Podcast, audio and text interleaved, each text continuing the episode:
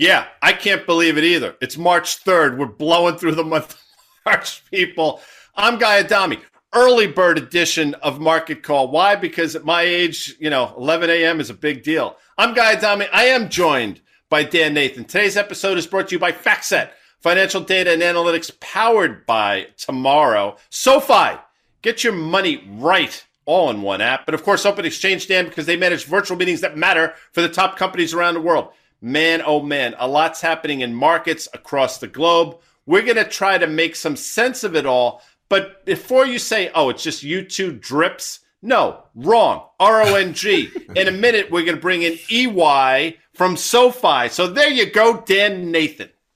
Yeah, we love having Liz on the Market Call with us. But here's the thing, Guy. You know, you cited, like, I think last week or for the last couple weeks, you're like, dude, there is a paradigm shift going on here in markets, because usually we focus primarily on the stock market. But, man, it feels like it's the tail wagging the dog or the dog wagging the tail. There's a bunch of other stuff going on here that's causing just a lot of, like, volatility from one day to the next. You know, yesterday on the close, things felt pretty good, right, in the stock market. And here we are, and we have some big stocks making big moves to the downside, some big stocks making big moves to the upside, but the NASDAQ turned lower. We're going to talk about that a little bit, and that's something that you and I are really focused on here. But right away, out of the gate, without any disappointment, David Rosenberg, Rosenberg Research, we love him. We call him Rosie here. He's been on our podcast, On the Tape, before. This tweet caught my eye, Guy Adami. He says, so we have a war, a supply-induced oil price surge, a tighter Fed, full employment, a fiat or flat yield curve, and an asset bubble. Sounds like it's nineteen ninety. What came next? A recession. Guy, what do you make of that? I don't know why I had fiat in the brain here. We didn't no, talk well, about the dollar. List- the dollar's doing pretty well, too. Because you've listened to me for years talking about yeah. fiat currencies. That's probably for another Market Call at another yeah. time. I'll say this, supply-induced oil surge. Okay, I mean, I think part of it is supply. I think part of it's demand as well, by the way. It's, demand has come back in a meaningful way, and we're probably surpassing pre-COVID levels. So it is not only supply, it's demand as well. But he's spot on in terms of what's going on. And again, I'm not smart enough nor humorless enough to be an economist. Rosie is both those things. It's also very smart. So I don't know what's coming next, to recession. People ask me all the time. I have no idea. What I'll push back and say, folks, and something you should think about, does a market sell-off cause a recession, Dan? Yeah. Or yeah, does a yeah, recession yeah. cause a market sell-off? And I would suggest a market sell-off causes a recession. Why? Because seventy-three percent of this economy is driven by the consumer. When the market's doing well, the consumers feel great. When consumers feel great, they spend. It's that simple.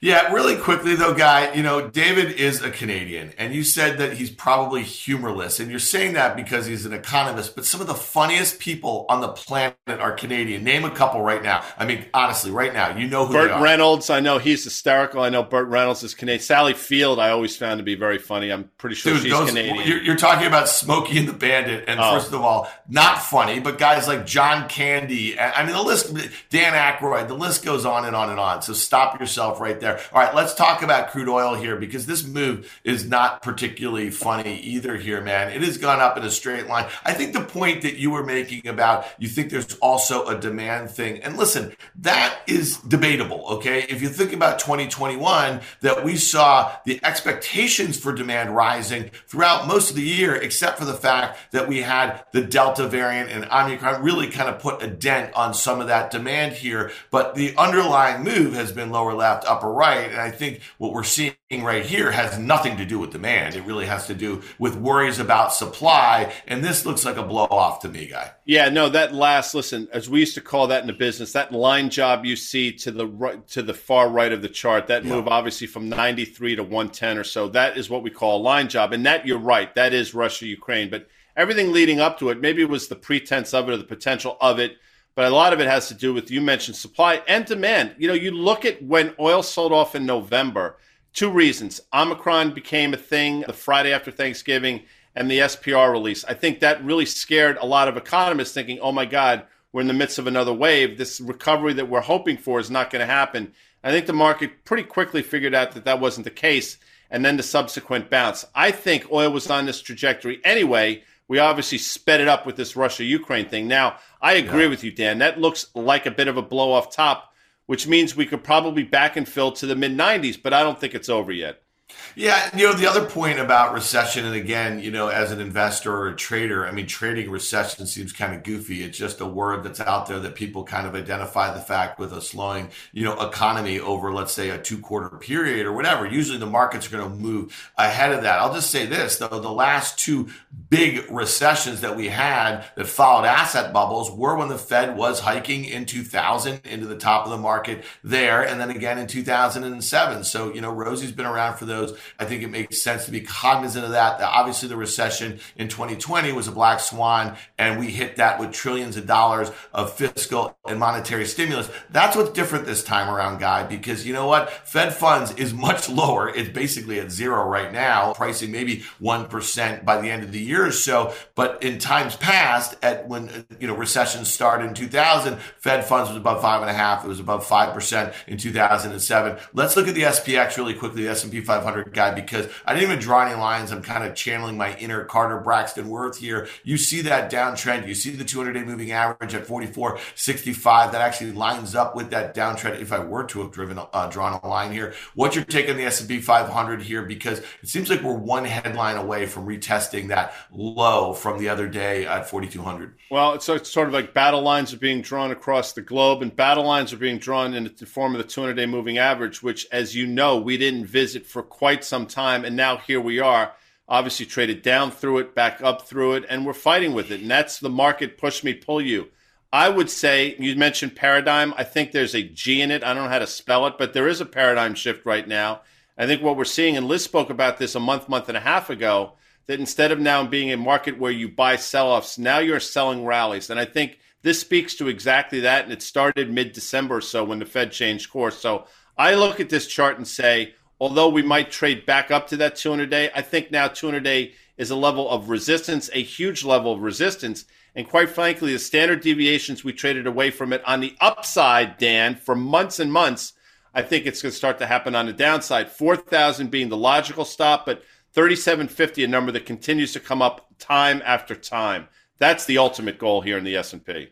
Time after time, Cyndi Lauper. That's what you're channeling oh, right now here, Guy. You know what? I just did One of the worst you. songs I... of all time. I mean, on my seven hundred ten song Spotify playlist, you will not find Cyndi Lauper on it. Back to you. Yeah, mine either. All right, let's look at the NASDAQ one hundred really quickly here. One of the reasons why we want to focus on the underperformance of the NASDAQ relative to the S and P five hundred is the fact that we still are having massive, massive declines on some very high valuation names on earnings. You would have thought after some of the devastation that we've seen over the last six to nine months in many of these names that we'd be nearing a bottom in some of them. But, you know, you can do the math there on that move. You know, we had that bounce off of thirteen or so thousand, and it was pretty violent here, still well away from the two hundred day moving average. But let's quickly move to the disaster du jour, which is Snowflake. And this is a company that I know you've been talking about price to sales ratios for some of these big, big names. Look at this move today. It's down about fifty percent from those all-time highs made in November here, and it still trades at around thirty-three times sales, Guy. In this market, if that was a P E ratio, that would be very high here for an unprofitable tech company. Help me make some sense of this thing. There is no sense to be made because you valuations, if you look going back from May, valuations didn't matter. Nobody cared. And that was suggestive of this price move because, listen, Snowflake's a growth company. Yeah, price to sales, metrics don't matter. Well, metrics started to matter in November and December, and you see how quickly you take the wind out of the sails. At its zenith, which is a great word, by the way, I think Snowflake was a one hundred sixty, one hundred seventy billion dollar multiple company, market cap company. Preposterous if you think about it when it's a company that may, and I say may do, two billion dollars of sales in the next fiscal year. It's preposterous, actually. So as you just pointed out correctly, even with this sell-off that we've seen, even with the stock that's now been effectively cut in half, it is still trading around thirty-four times price to sales. Still expensive. What does it mean? Well, I think it's going to do a round trip. I think it's going to find itself at levels we saw in the spring of last year. Again, not to cast aspersions about Snowflake. I'm sure it's a wonderful company. It's just too expensive, Dan. Yeah. And, you know, listen, we had some cues about how this thing might react on disappointing margins or guidance by Salesforce, which is a much larger SaaS company, reported earlier in the week. This is a company with a two hundred billion dollars market cap, and they gave, you know, pretty decent guidance there, but the stock really didn't do a whole heck of a lot. And just to kind of put some context on that sales multiple, I mean, you know, this is a company, Salesforce, that is expected to have, you know, over, I don't know, twenty-seven billion dollars this fiscal year in sales, growing more than twenty percent and expected to grow twenty percent next year. That's pretty good for a company on that sort of sales sort of number. And that trades about six times sales. So stocks like Snowflake are not done going down. But here's one that you mentioned earlier in the week, Guy, and responding to good earnings. And even in this market of high growth tech that's really being sold, even on good news, look at this Palo Alto Networks. What's going on here? New all-time high. Again, this was often deemed to be an expensive sort of stock, but is there something going on from a secular standpoint that's drawing investors into this name? Well, the folks watching on whatever distribution network you're getting this on, and, you know, I don't know, but they'll say to themselves, wait a second, Guy, you just said we're in a paradigm shift and you don't know how to spell it. But now valuations matter. So if valuations matter, they should matter for Palo Alto as well. Yeah, that's true. But we've couched it a little bit on the show in saying this is a secular growth, secular shift story. And it finds its way into cybersecurity, which everybody's now talking about, and something we talked about a year ago, telling people how cybersecurity is the next big battlefield. So now it's on the tip of everybody's tongues. And quite frankly, even with these lofty P E ratios that you see in P A N W, you could actually make a decent argument that it's not all that expensive, especially given that they're the gold standard in the space. Yeah, I mean, that's the point. You know, twenty percent plus expected E P S and sales growth for the next couple of years or so, trading, you know, around ten times sales this year. Again, that seems like a preposterous sort of number, but, you know, it, it is what it is. And if that earnings leverage starts to kick in, that eighty times P E starts coming down a bit. All right, Guy Adami, I think we kind of surrounded the trade on well, I love when we do that. What, what, comes, what, what comes next in our fun little program here? Well, we like to bring in E Y from SoFi, which I coined. By the way, if she were to go home to Wisconsin over the weekend, her parents would say, Elizabeth, it's so great to have you back in the house. So I just took the Elizabeth and I made it E. How are you, E Y? I'm lovely. I'm lovely. How are you? I'm well. I see you wearing the two thousand eighteen Diane von Furstenberg collection. It's lovely. Great outfit. You've heard Dan and I wax poetic here. Give us some of your thoughts before we drill into some of the things you've written about this week. Well, first of all, I have seventy-four songs on my Spotify liked songs list, and Cyndi Lauper's Time After Time is one of them. Oh, my goodness. So I feel attacked by both of yeah, you. Yeah, well, right you, um, all right. Should. So I know. I was actually, I was just talking to my analyst about this. I said something along the lines of, I'm really excited for this year. I think this year is going to be exciting for markets. And he is completely unaffected by my moods, which is probably good. And said, don't you say that every year? I probably do because I love my job. But here's why I think this year is exciting. Because we are in an environment that nobody has seen, except maybe Guy Adami, because you were trading during the Second World War. There it is. Right? We've got... We've got inflation at levels that it hasn't been at since June of nineteen eighty-two. Everybody keeps saying it's been forty years. It's been thirty-nine years and eight months. My birthday's in July. I was born in July of nineteen eighty-two. Do not rush me to forty. It's been thirty-nine years and eight months since we've seen inflation like this. We've got inflation, a hiking cycle. Yes, we have a bunch of new investors in the market, but even the old investors haven't seen this. So this is a year when nobody has an advantage except for Guy. So I think this is going to be absolutely fascinating to watch, and we're going to learn a lot.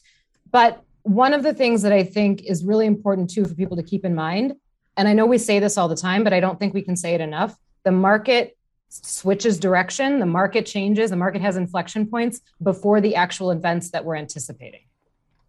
Yeah, no doubt about it. I mean, listen, and Liz, you kind of heard us talking a little bit about that when people throw around that term recession, you know what I mean? Like the markets don't bottom, you know what I mean? Like when the throes of the recession, you know, I mean, like, yep. Listen, they're going to move ahead of that sort of news here, but talk to us a little bit about, I know that you had a week off to kind of reflect a little bit here, but you're thinking about contagion, you're thinking about these sorts of risks here. And I think it's really important because again, sometimes it's really kind of difficult to kind of put your finger on what are the most important things that have the potential to really snowball, and, and especially in a macro period like this with so much uncertainty? Yeah, well, so the week that I had off was when a lot of this was heating up, and then I came back and it, it all sort of came to a head. So the contagion risk piece of this is really what we're all trying to figure out. And I think what markets were trying to figure out last week and over the weekend is, is this going to bleed into something that affects the global economy, the U S economy? And then we'll talk about Guy's point before of, does a market sell-off cause a recession? The contagion risk piece of it, when I sat back and, and tried to answer this question, because I think every investor is asking themselves that question, how contagious is this going to be? Do I need to protect myself from it? So then I had to ask, what are the big places that could become contagious, and then rank them in order of importance in my head. So what I came up with were the three big pieces were oil, sentiment, and financial asset freezes. And then I put them in that order of importance. Now we can talk about oil probably for this entire episode. I know I could. But I think the biggest risk is oil, and we can dig into why that is. I don't think that it's necessarily the oil price itself that's going to send us somewhere, but it's just everything that that represents. I agree with that, Liz, and we've talked about it for a while, and I'm with you, and I'm curious as to your thoughts is, you know, does a recession cause a sell-off, or vice-versa, as they say? And by the way, Contagion, a great movie. I think it was Dustin Hoffman and Rene Russo. I think Morgan Freeman was in that as well, but, you know, I digress as I typically do. But in terms of price, you're right. And, you know, people get caught up in price. Price is not the real culprit here. It's availability. And I think that's what people are sort of missing. And, you know, if this is going to be out there for a while, which I happen to think it will be, you wonder what the knock-on effects to global economies are. Yeah. So here's my question to you, though. Would you buy oil at this level? If you think it's going to be here for a while, would you buy it here? Would you buy the X L E? Well, it's interesting. Dan just mentioned before, it looks like a blow off top. I would say for the next six months, I think six from that, months from now, oil will be higher. I think over the next couple of weeks, there's a chance we go lower. And I'm not trying to sort of duck your question. I think to answer it specifically is, I think we're in the middle innings of this entire move. So yes, I think you can continue to stay long both the commodity and the X L E. Yeah, but you know what's interesting, Liz, I, just real quickly on that too, is that, you know, no one was complaining about the underinvestment in the oil space when oil prices were low. All we heard about was just how the electric grid was changing, how every major automobile around the world manufacturer was moving to E Vs, that sort of thing. And it's now because we have a geopolitical shock and we have, you know, really fears of some kind of supply issues here. And now you're like, see, well, we, we've been underinvested, you know what I mean, for the last whatever, you know, ten years or something like that. So to me, listen, I, I play for a mean reversion in this. I think you are seeing crude, it will blow off top. If this thing were to peacefully kind of de-escalate and then we have some sort of deal with Iran and then there's never any real issue with China and Taiwan, I think you're going to see crude oil back near, I don't know, eighty, seventy-five dollars. That's the two hundred day moving average on this thing. So to me, I would not be buyers of the X L E or the O I H here, but Guy's had a very good call on this. So I'm going to kick it back to you, Liz. That's my two cents. And I'm going to kick it back to me to kick it back to Liz and Whoa. say, you know, in terms of being important, this is one, I love your work, by the way, as you know, catching bad feelings, which again, I mean, I just, very, I just, I'm catching these hip phrases that you throw out there, but this is really important. You point out that A A I I, American Association of Individual Investors, you know, they flip bearish. Now people will say that's a bullish indicator. I get it, counterintuitive, but you know what? Sometimes people can be right too, Liz. Yeah, they can be. So this is the first time that bears have outnumbered bulls since spring of twenty twenty. And we all know what happened in spring of twenty twenty. I do think that this over, over the course of the rest of twenty twenty-two, I think that this is a bullish indicator. But the problem is we haven't had other indicators tell us that we've hit bottom, right? You want confirmation of a bottom. And we haven't seen that. Even things like the put call ratio haven't gotten to extremes. So there hasn't been, I think, enough fear yet in the market. Now, the oil piece, I know I'm going to, I'm going to go back to that just for a second, because here's what I think could play out. And I actually agree with Dan. If you look at what happened in twenty twelve, we had oil prices get up to one hundred twenty-five dollars a barrel. And that was because there was a supply shock out of Iran, right? We were putting sanctions on Iran. So similarly, there's a supply shock out of an international country. What happened after that was oil prices came down, not necessarily in an orderly fashion, but they came down because there started to be worries about global growth. I think that happens this year, not just because of this geopolitical shock, but because central banks are starting to tighten and slam on the brakes. So if growth starts to come down as the rest of the year goes on, demand for oil comes down, I do think prices go down from here. I think we either have seen the peak or we're in the peak right now. Excuse me, right now. What that means, though, is just for that sector. So just for the energy sector, right? I think the rest of the market, now that we have confirmation of what Jerome Powell is going to do on March sixteenth, he said he's going to do twenty-five basis points, that uncertainty comes off the table. And that's where the market starts to get a little bit more comfortable. And when you look at what happens once a rate hike cycle starts, technology, growth stocks, communications start to firm up three, six, twelve months out. So we could be in a position later this year where things are actually okay. Now, that doesn't mean we're going to see twenty-eight percent, but things are going to be okay. And maybe this is the worst period that we see in twenty twenty-two. Well, yeah, you know, I like, I like, I like that. I like that okay bit there, Guy, just, just, you know, because I think everybody, you know, as we think about this, and again, I, I like the way you started off your piece on the SoFi blog today. You know, you're kind of reflecting on the fact that nobody wants war. Nobody, you know, wants this loss of life. It's a very difficult situation here. And sometimes we all feel a bit shallow talking about these risk assets and talking about money in the stock market when there's a really difficult situation going on over there. So we would all kind of, you know, any gains that you'd have because you're long oil, we'd all give up, right, to have this thing move on. But one of the things I think, Liz, is really interesting is that there's been some crazy moves in single names, too. And we wanted to highlight one. Guy and I mentioned it earlier in the week. You know, in some of these defense contractors, when Germany said that they were going to get up to that two percent spending threshold for their NATO commitment of their G D P, look at this Lockheed Martin chart. It went absolutely parabolic. It looks a lot like that move that we just saw in crude oil again. And so, you know, to me, I look at this and, and I see, well, there were some very disappointing results and guidance back in the fall. The stock kind of found some footing there very near its fifty-two week lows and then started to kind of build on that and kind of get back to its prior fifty-two week highs. And then the situation, you know, kind of gets, you know, going in Ukraine. And then you see this sort of move here on those sorts of headlines. And to me, I like to look the other way. Again, I, you know, I don't really want to be, you know, trying to profit off of what's going on here. But if we're just kind of thinking about markets and thinking about dislocations, this one was really interesting to me. And so I was thinking about using an options trade to kind of express a view lower, a check back to that breakout level, which was very near four hundred bucks. And we just have a little slide here. I just took a screenshot just to show you how I might think about doing this.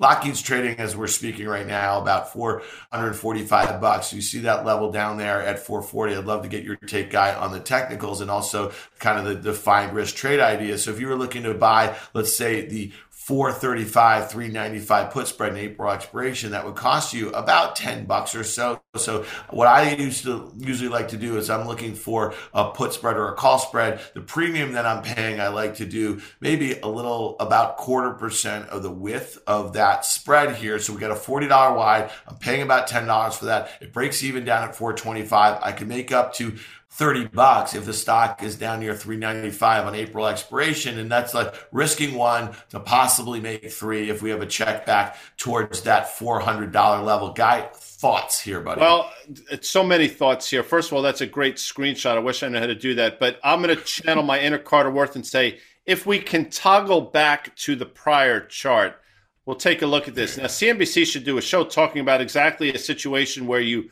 risk less to make more. Catchy tune like options in the title. I don't know. I mean, call yeah. me crazy. But what I will say is you're giving yourself a little over a month. This is, in fact, a blow off top. Now, it's not, again, valuation-wise, Lockheed Martin still makes a lot of sense, but yet a lot of volume getting into the name.